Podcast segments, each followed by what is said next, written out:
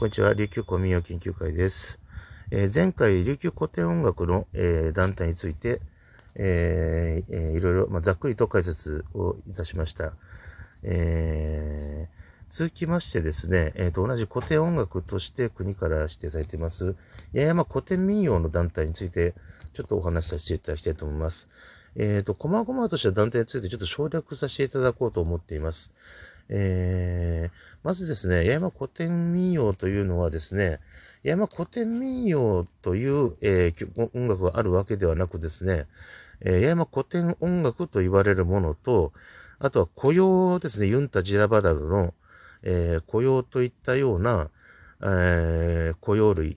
ていうのが古典、えー、古い民謡ですね。これらを包括で、えー、保存する団体という意味で、えー、八重山古典民謡というのが、えー、古典芸能として、え、国からも指定されているわけです。でですね、八重山の団体にはですね、まず、えー、と系統として、え、2系統あると、え、で考えた方がいいと思います。えー、まず根っこの方でという意味でなんですが、まず、えっと、アムロ流という系統と大浜養農流というのがあるということを、えー、押さえた方がいいと思います。えっ、ー、と、まずですね、えっ、ー、と、大浜養農流というのはですね、えっ、と、主にですね、と、殿城、えー、石垣、え、石垣市街地には鹿村というのがありまして、えー、殿城、えー、そして荒川、石垣、大川というふうに4か、えー、あざがもともとあります。あと、まあ、えー、後にですね、えっ、と、まあ、埋め立てなどでできてきた地域とか、えっ、と、元の浜のところに新しい地名がついたところもありますが、えー、本来ある、えー、古いあざとしてはこの四日あざ、えー、殿城、荒川、石垣、大川というのがあります。で、えっ、ー、と、この大浜養農流というのは、えー、殿城の、えーえー、風という、殿城風というものになります。えー、この、えー、えー、団体のですね、大浜陽能という方は、えー、ややも古典、えー、民謡の中で特に、えー、重視される節歌ですね。その中の赤んま節というのがあります。えー、この曲の、えー、譜面をですね、初めて、えっと、与那国島に、えー、一体、えー、財藩でいた時にです、財藩でいた時にですね、あのー、書き上げたということが有名な方です。えー、その、えー、方の系統の、えー、殿城の、えー、団体ということで、えー、あると、まあ、ざっくり言うとこんな感じになります。そしてですね、と、もともと野村流音楽協会の八重山支部も兼ねているというところも特徴になりますね。えっ、ー、と、洋能流さんの、え、ー、と、譜面の上巻というのがですね、ややえー、野村流、えー、音楽協会の八山支部が発行元になっていたりします。下巻の方は、えー、その譜面を、えー、もともと、えー、高知亀千代というですね、えー、野村流音楽協会の、えー、有名な先生と、えー、強調されていた大浜津郎という、えー、有名な先生がいました。この方の、えー、意向ですね、もう亡くなった、亡くなった後にですね、下巻を書く予定として書いていたものに、えー、どのこと白などを集めて、えー、殿城風として、えー、大浜養農流保存会でしょうね。っていう形で、えー、出されたの下巻となっております。なので、上巻下巻でちょっと箱元が違うという赤本と言われている赤い色の想定の本を使っていらっしゃいます。で、アムロ流というのがですね、石垣の方の、えー、石垣風となります。えー、石垣風という言い方を、というのはですね、えー、八重山石垣の、えー、士族の、えー、いた、えー、村というのが、石垣と殿城に、えー、大きく分かれると、まあ、分かれるというのは二つ、その地域があるというふうに、まあ、ざっくり覚えるとそうなります。そのうち、殿城でなく石垣の風であるという感じです。でですね、えー、アムロ流の団体で、えー、まず、えー、大きなところといえば、えー、アムロ流共和会。えー、これできた順番でいきます。そして、えー、アムロ流保存会というのがあります。えー、アムロ流共和会さんの方もやっぱり野村流の教会の、えー、に似たフォントの、えー、譜面を使われています。えー、見た目想定がちょっと灰茶色、灰色、灰色ですね。灰色っぽい、灰色、灰色、ちょっと茶色がかった灰色っぽい。え、譜面一冊で全巻になっています。そしてですね、えっ、と、アムロ流保存会というのが、えっ、と、まあ、えー、玉寄せ長伝先生もお亡くなりになりましたが、えー、の方が書かれた、えー、譜面が出されています。こちらは、えっ、ー、と、アフソ流の先生でもあった方ですので、えー、資格枠ではありますが、一応、えっ、ー、と、声楽の方が、えー、音高、音の高さですね。それを、えー、ちゃんと、えー、基準に、えー、振られているという形で、えー、横やや長方形の12マスで作られた全巻と、あと、よく見る、その野村流教会とかで使えているような、右左で分けて、えー、左側が、えー、縦長方形の形で、えー、三味線の弦楽で、えー、書かれている、えー、形の、えー、八重山民謡舞踊曲集というものも書かれており、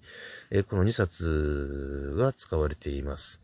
それとですね、えっと、八重山古典民謡保存会という大きな団体があります。えー、こちらの方はですね、えー、大浜アンハン先生、えー、という方が、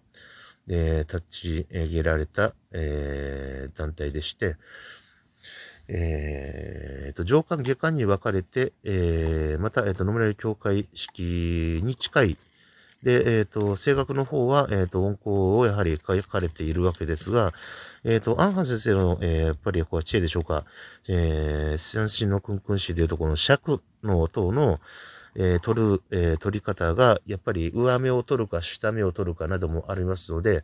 尺の上に棒線や下に棒線とを書くことで、高さが普通の、えーえー、ポジションシールでいう尺よりも、やや高いとかやや低いということは、えー、表現できるように作られていたりします。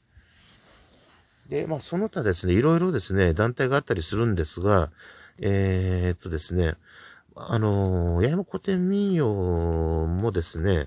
えっ、ー、と、各流派に所属されていますが、えー、この、えー、石垣の鹿村と違う集落や、えー、離島の方の、えー、系統や支部の、えー、方の、えー、やっぱり音楽というのはちょっと違う場合があるんです。えっ、ー、と、基本的にはその石垣風、またあの、洋の流であれば殿城風で歌われるんですが、ただですね、その島の歌を歌うときには島風でも歌える。で、えっと基本的にその島では、特定の節歌に関して、えー、ちょっと違う歌い方をするとかっていう場合があるんです。えー、それを、地域ごとの特色というのもありますので、例えば過去ですと、えー、アムロ領保存会に白穂に支部があった。今でもあるかもしれませんが、えー、その白穂の方の支部では昔だと中曽根長一先生と山里幸先生の共著本というのが、えー、使われていたりした時期があります。で、そういった場合には白穂風になって、中身はなっている。で、まあ、後に中曽根長一先生の中に行かれ、えー、山里幸先生も行かれて、で、後には、えっ、ー、と、中曽根長一先生の譜面、山里幸先生の譜面というふうに分かれていくわけなんですが、えー、いずれにしても、やっぱりその白穂の方の歌い方はやっぱり独特なものがあったりとか、まあ、白穂でなくても離島はそれごとに各公民館や、えー、あざかいなどでですね、えー、ユンタジラバを軸として、そこの地域の島の節歌というのを保存し、またあの譜面などが発行されていたりもします。例えば、与那国島のクンクンシとか、竹富島のクンクンシ、えー、あと黒島のクンクンシ、鳩間島のクンクンシといったように、え、それぞれ編集されて発行されたものもあります。で、えー、大体団体としてはおよそ4つなんですが、今新しくだとですね、大工哲弘さんのところのですね、アムロ流の大鉄会というのもあります。えー、大工哲弘さんといえば、あの、荒川出身ですので、えー、荒川の歌い方の、えー、雇用が、えー、一部入っていたりなど、大変興味深いものがある団体だったりします。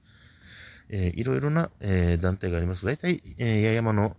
えー、ものであると、えー、アムロ流系か、えー、陽能流系かというふうになります。ちなみに、大浜アハン先生の山古典民謡保存会は、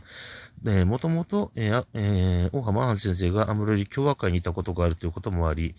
またですね、えっと、殿城とも見示し合わせて、八重山歌くんくん詩を作る構想というのがそもそもあった。そういった流れもありまして、え、合本してですね、あの、統合版の。その時代にも、えー、アン先生というのはやっぱりあの、アムロ流側にいたということもあり、えー、どちらかというと石垣風の、えー、団体である。まあ、いわゆるアムロ流系であるとも言えます。えー、そういったこともあります。大体流れは2つということですね。それと、あと、八重山の、えー、音楽をやられる、えー、場合ですとですね、え、祭りなど、村ま、あとは村祭り、村芝居、えー、そういったもので、琉球古典音楽も多用されるので、えー、琉球古典音楽も、えーと、学ばれている方がかなり多いです。えっ、ー、と、八山古典民謡だからといって、八山古典民謡だけやってらっしゃる方というのは、各村落で、えー、やられている、えー、八山の方の場合は、あまり多くないと思いますよ。琉球古典音楽も学ばれている方が多いと思います。えー、そういったところでして、えー、八重山にもやはりそういった、えー、各種団体があるということです。えー、今回は、えー、八山について語ったわけですが、えー、八重山の、えー、団体に関して、あと細かい、えー、いろいろな団体があることについては、ちょっといろいろ、えー、よくわからない点があったりしますので、私の方でもちょっとよくわからないということで、差し控えさせていただきたく思います。えー、そんなわけでですね、えー、今回第17回は、えっ、ー、と、八重山の古典民謡の団体についてということですね、えー、お話しさせていただきました。えーそれでは、えー、また次回、えー、お会いしましょう。またよろしくお願いいたします。それでは、失礼します。